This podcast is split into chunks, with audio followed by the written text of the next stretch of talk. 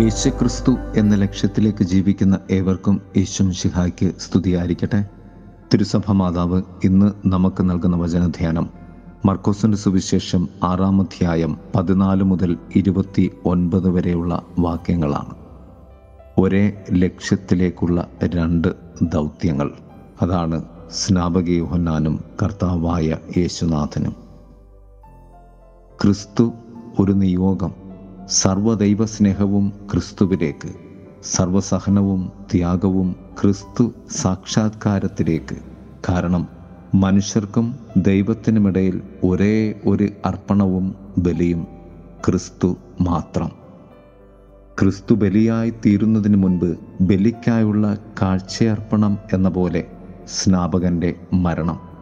നന്മയുടെ ചൂണ്ടുവിളക്കായി സ്നാപകന്റെ ജീവിതം. നന്മയെ ഭയപ്പെട്ട ഹെറോദോസ്. ആ നന്മയോടുള്ള ഭയനിമിത്തം അതിനെ മറയ്ക്കുവാനുള്ള തിന്മയായി സ്നാപകന്റെ ശിരച്ഛേദനം നടത്തുകയാണ്. എന്നാൽ ഏതു നന്മയെ ഹെറോദസ് നിഷ്കാസനം ചെയ്യുവാൻ പരിശ്രമിച്ചുവോ ആ നന്മ ആ സത്യം പൂർവാധികം ശക്തമായി ക്രിസ്തുവിൽ രൂപമെടുക്കുന്നു. സ്നാപകൻ ആർക്കു വഴിയൊരുക്കിയോ ആരുടെ സ്വരമായോ യഥാർത്ഥത്തിൽ അതായി തീർന്നു. ക്രിസ്തുവിൽ അതാണ് ഹെറോദസ് കണ്ടത്. സ്നാപകൻ വീണ്ടും ജന്മമെടുത്തു എന്ന് ഹെറുദസിന് തോന്നുന്നു. സത്യത്തിൽ സ്നാപകൻ ക്രിസ്തുവിൽ പൂർണനാവുകയാണ് ചെയ്യുന്നത്. അതാണ് സ്നാപകന്റെ മരണശേഷം വളരെ പെട്ടെന്ന് തന്നെ ക്രിസ്തു പരസ്യ ജീവിതത്തിലേക്ക് പ്രവേശിക്കുന്നത്.